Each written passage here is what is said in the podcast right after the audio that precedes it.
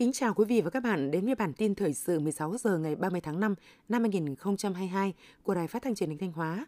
Chương trình đang được thực hiện trực tiếp trên sóng FM tần số 92,3 MHz. Chương trình hôm nay sẽ có những nội dung chính sau. Đối thoại trực tuyến giải đáp vướng mắc về đăng ký sử dụng hóa đơn điện tử trên website. Thanh Hóa sắp xếp cán bộ công chức cấp xã dôi dư sau khi sát nhập đơn vị hành chính. Trường Trung học phổ thông chuyên Lam Sơn sẵn sàng các điều kiện tổ chức kỳ thi tuyển sinh lớp 10 chính chủ gia hạn thời hạn nộp thuế, tiền thuê đất năm 2022. Sau đây là nội dung chi tiết.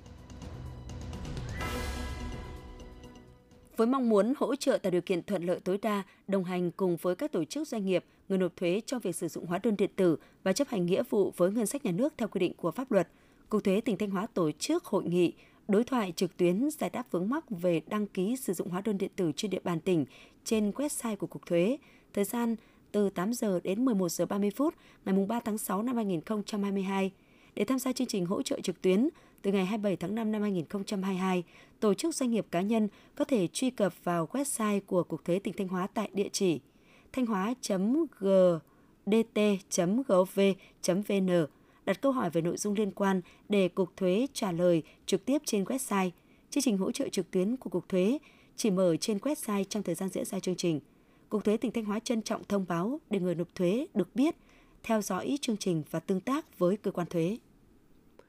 Trong hai ngày 28 và 29 tháng 5, Hiệp hội Doanh nghiệp thành phố Thanh Hóa đã đi tham quan, giao lưu trao đổi kinh nghiệm với hội doanh nhân trẻ các tỉnh Thừa Thiên Huế và Quảng Trị. Tại các buổi gặp mặt giao lưu, Hiệp hội Doanh nghiệp thành phố Thanh Hóa đã được nghe lãnh đạo tỉnh, Hội doanh nhân trẻ các địa phương thông tin về tình hình phát triển kinh tế xã hội, cơ hội đầu tư kinh doanh tại Thừa Thiên Huế và Quảng Trị – các hội hiệp hội doanh nghiệp đã thông tin cho nhau về tình hình tổ chức và hoạt động của mình trong thời gian qua. Nhân dịp này, Hiệp hội Doanh nghiệp thành phố Thanh Hóa đã tặng Hội Doanh nhân trẻ tỉnh Quảng Trị 30 triệu đồng để thực hiện công tác từ thiện an sinh xã hội. Hiệp hội Doanh nghiệp thành phố Thanh Hóa đã đến tham quan Bệnh viện Đa khoa Quốc tế Hợp lực tại thị xã Nghi Sơn, tỉnh Thanh Hóa, các dự án tại tỉnh Thừa Thiên Huế và Hà Tĩnh do Tổng Công ty Cổ phần Hợp lực đầu tư. Theo báo cáo của Sở Nội vụ, thực hiện nghị quyết 786 của Ủy ban Thường vụ Quốc hội về việc sắp xếp các đơn vị hành chính cấp xã, toàn tỉnh Thanh Hóa có 1.419 cán bộ công chức cấp xã dôi dư. Đến nay, tỉnh Thanh Hóa đã giảm được 959 cán bộ công chức dôi dư. Đến tháng 4 năm 2022, tỉnh Thanh Hóa vẫn còn 460 công chức dôi dư. Theo quy định, việc bố trí sắp xếp số công chức dôi dư sau khi sắp nhập đơn vị hành chính cấp xã sẽ được thực hiện đến năm 2025. Đây là một trong những mục tiêu hết sức khó khăn khi mà số lượng công chức dôi dư đang còn nhiều. Tuy nhiên, với lộ trình được xây dựng cụ thể trong từng năm cho từng địa phương, cùng với sự vận dụng linh hoạt các cơ chế chính sách, đây sẽ là những giải pháp quan trọng để tỉnh Thanh Hóa sớm hoàn thành việc sắp xếp cán bộ công chức dôi dư, có phần thực hiện có hiệu quả Nghị định 34 của Chính phủ về đảm bảo đúng số lượng cán bộ công chức theo phân loại đơn vị hành chính cấp xã, phường, thị trấn. Kỳ thi tuyển sinh vào lớp 10 Trung học phổ thông chuyên Lam Sơn tỉnh Thanh Hóa năm học 2022-2023 sẽ diễn ra trong hai ngày, mùng 1 và mùng 2 tháng 6 năm 2022. Đến thời điểm này, các điều kiện tổ chức kỳ thi đã được chuẩn bị sẵn sàng.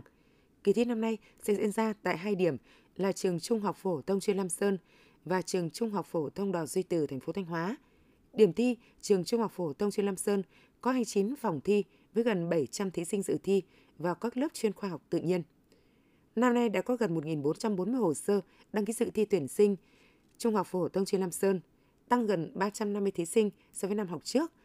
Trường sẽ tuyển 385 học sinh lớp 10 vào các môn chuyên toán, lý, hóa, sinh, tiên học, văn, sử, địa và tiếng Anh. Trong đó chuyên toán và chuyên tiếng Anh, mỗi môn tuyển hai lớp với 70 học sinh. Để phòng chống tai nạn thương tích trẻ em, trong những năm qua, phong trào xây dựng trường học an toàn cho trẻ em đã được triển khai rộng khắp trên địa bàn toàn tỉnh Thanh Hóa – Sở Giáo dục và Đào tạo tỉnh Thanh Hóa đã chỉ đạo xây dựng các mô hình trường học không bạo lực, không tai nạn thương tích tại 100% các cơ sở giáo dục trên địa bàn toàn tỉnh. Đồng thời chỉ đạo các cơ sở giáo dục phối hợp với chính quyền địa phương đẩy mạnh tổ chức các hoạt động dạy bơi an toàn cho trẻ em, trong đó ưu tiên các địa phương có tỷ lệ trẻ em bị đuối nước cao và có nhiều nguy cơ gây đuối nước trẻ em như các huyện ven biển, các huyện có nhiều sông suối ao hồ, đảm bảo ngày càng có nhiều trẻ em được học bơi an toàn, biết các kỹ năng an toàn dưới nước để ngăn ngừa giảm thiểu nguy cơ đuối nước đối với trẻ em. Đến nay toàn tỉnh có 1.488 trường học đạt tiêu chuẩn trường học an toàn, chiếm 72,7% tổng số trường trên địa bàn. Với chủ đề Công nhân Việt Nam tiên phong sáng tạo, trách nhiệm an toàn thích ứng, trong tháng công nhân năm 2022, Liên đoàn Lao động huyện Thạch Thành đã thực hiện tốt việc chăm lo, bảo vệ quyền lợi ích hợp pháp chính đáng của công nhân viên chức lao động, với nhiều hoạt động phong trào thi đua sôi nổi có ý nghĩa thiết thực với người lao động. Liên đoàn Lao động huyện Thạch Thành đã phối hợp với công đoàn, các doanh nghiệp trao tặng 236 xuất quà trị giá 150 triệu đồng cho công nhân lao động trên địa bàn. Tổ chức hội thi, giao lưu thể thao văn hóa văn nghệ, các trò chơi dân gian, tạo sân chơi cho gần 6.000 công nhân lao động tham gia. Trong tháng 5, Liên đoàn Lao động huyện đã vận động thành lập hai công đoàn cơ sở, nâng tổng số công đoàn được thành lập lên 4 đơn vị, đạt 100% kế hoạch năm 2022. Quý vị và các bạn đang theo dõi bản tin thời sự trực tiếp 16 giờ của Đài Phát thanh và Truyền hình Thanh Hóa. Tiếp theo là những thông tin trong nước. Theo Bộ trưởng Giao thông Vận tải Nguyễn Văn Thể, đến thời điểm này, Bộ Giao thông Vận tải đã giao chi tiết kế hoạch đầu tư vốn ngân sách nhà nước năm 2022 cho các chủ đầu tư, ban quản lý dự án với tổng đầu tư là 45.343 tỷ đồng, đạt 90% kế hoạch Thủ tướng Chính phủ giao. Số vốn còn lại sẽ được giao khi các dự án thành phần cao tốc Bắc Nam giai đoạn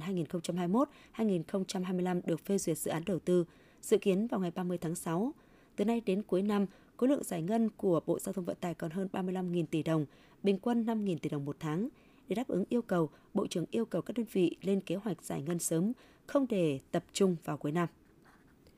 Phó Thủ tướng Chính phủ Lê Minh Khái vừa ký nghị định số 34/2022 ngày 28 tháng 5 năm 2022 gia hạn thời hạn nộp thuế giá trị gia tăng, thuế thu nhập doanh nghiệp, thuế thu nhập cá nhân với tiền thuê đất trong năm 2022. Thời gian gia hạn của các nhóm đối tượng nộp thuế giá trị gia tăng từ 3 đến 6 tháng, tùy vào số thuế giá trị gia tăng từng thời điểm. Gia hạn thời hạn nộp thuế 3 tháng đối với số thuế thu nhập doanh nghiệp tạm nộp của quý 1, quý 2, kỳ tính thuế thu nhập doanh nghiệp năm 2022 của doanh nghiệp, tổ chức thuộc đối tượng được quy định.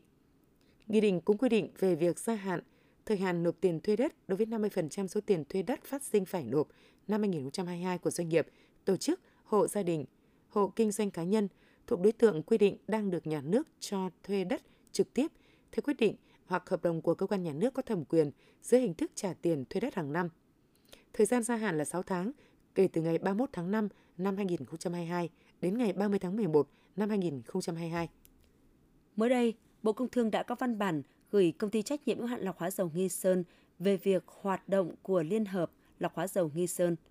Bộ Công Thương đề nghị công ty trách nhiệm hạn lọc hóa dầu Nghi Sơn cùng các bên tham gia góp vốn vào liên doanh này, khẩn trương thống nhất giải pháp xử lý các khó khăn vướng mắc để đảm bảo Liên hợp lọc hóa dầu Nghi Sơn hoạt động ổn định hiệu quả. Với vai trò là một thương nhân sản xuất xăng dầu, Bộ Công Thương nhấn mạnh công ty trách nhiệm hữu hạn lọc hóa dầu Nghi Sơn có trách nhiệm tuân thủ quy định của chính phủ về kinh doanh xăng dầu và các cam kết theo hợp đồng cung cấp sản xuất xăng dầu cho thị trường trong nước đã ký kết. Khách quốc tế đến Việt Nam tháng 5 đạt 172.000 lượt người, tăng 70% so với tháng trước và gấp 13 lần so với cùng kỳ năm trước. Thống kê cũng cho thấy Hàn Quốc và Mỹ là hai thị trường có lượng khách đến nhiều nhất. Khách Hàn Quốc đạt 28,6 ngàn lượt, tăng 195% so với cùng kỳ. Khách Mỹ đạt 231.000 lượt, tăng 2.106%. Cũng trong tháng 5, khi Việt Nam đăng cai Đại hội thể thao Đông Nam Á lần thứ 31, SEA Games 31, số lượng khách quốc tế đã tăng nhiều hơn. Theo Tổng cục Du lịch, các điểm đến được tìm kiếm nhiều nhất là thành phố Hồ Chí Minh, Hà Nội, Phú Quốc, Đà Nẵng, Nha Trang, Hội An, Đà Lạt. Trip Aviation, một công ty du lịch Hoa Kỳ chuyên cung cấp các đánh giá liên quan đến du lịch, vừa công bố danh sách 25 điểm đến được yêu thích nhất châu Á, trong đó Hà Nội đứng thứ 13 và Đà Nẵng đứng thứ 21. Hà Nội được giới thiệu là thủ đô duyên dáng phát triển hiện đại nhưng vẫn đảm bảo các di tích lâu đời. Hồ nước, công viên và các đại lộ dợp bóng cây cùng hàng trăm đền chùa càng tăng thêm sức hút cho thành phố. Du khách có thể dễ dàng khám phá bằng taxi, còn Đà Nẵng thoải mái và thân thiện, ẩm thực hấp dẫn. Chỉ còn hơn 10 ngày nữa là các vùng trồng vải chính vụ bắt đầu bước vào vụ thu hoạch. Năm nay, bên cạnh việc bán hàng qua các kênh thương mại truyền thống, vải thiều vẫn được tiếp tục đẩy mạnh tiêu thụ trên sàn thương mại điện tử. Ngay từ đầu vụ, tỉnh Bắc Giang đã ký kết biên bản ghi nhớ hợp tác với 8 doanh nghiệp với sản lượng dự kiến hàng nghìn tấn. Trong số đó, có các sàn thương mại điện tử có tên tuổi, thương hiệu ở trong nước và quốc tế với hệ thống phân phối lớn như Alibaba.com, Postmart.com, Felix.store, vỏ sò.vn. Vụ vải năm nay, tỉnh Bắc Giang vẫn duy trì 28.300 ha, sản lượng ước đạt 180.000 tấn. Thời gian gần đây, một số bệnh viện đã tiếp nhận các ca mắc sốt xuất huyết. Đáng chú ý đã có một số trường hợp nguy kịch do nhầm lẫn sốt xuất huyết với COVID-19. Khi có các biểu hiện sốt, nhiều người nghĩ mình bị COVID-19 nên chủ quan cho rằng đã tiêm vaccine rồi chỉ 1 đến 2 ngày sẽ đỡ. Thậm chí có trường hợp test âm tính thì lại ngày càng yên tâm hơn. Các bác sĩ khuyến cáo khi thấy có các triệu chứng nghi ngờ sốt xuất huyết như sốt rất cao thậm chí trên 40 độ C, đau mỏi người, đau cơ, xuất hiện những cơn đau dữ dội, chảy máu chân răng, xuất huyết tiêu hóa, người bệnh cần đến bệnh viện để được chẩn đoán sớm. Quý vị và các bạn vừa theo dõi bản tin 16 giờ của Đài Phát thanh Truyền hình Thanh Hóa. Mời quý vị tiếp tục đón nghe bản tin thời sự 17 giờ để cập nhật những tin tức thời sự trong tỉnh.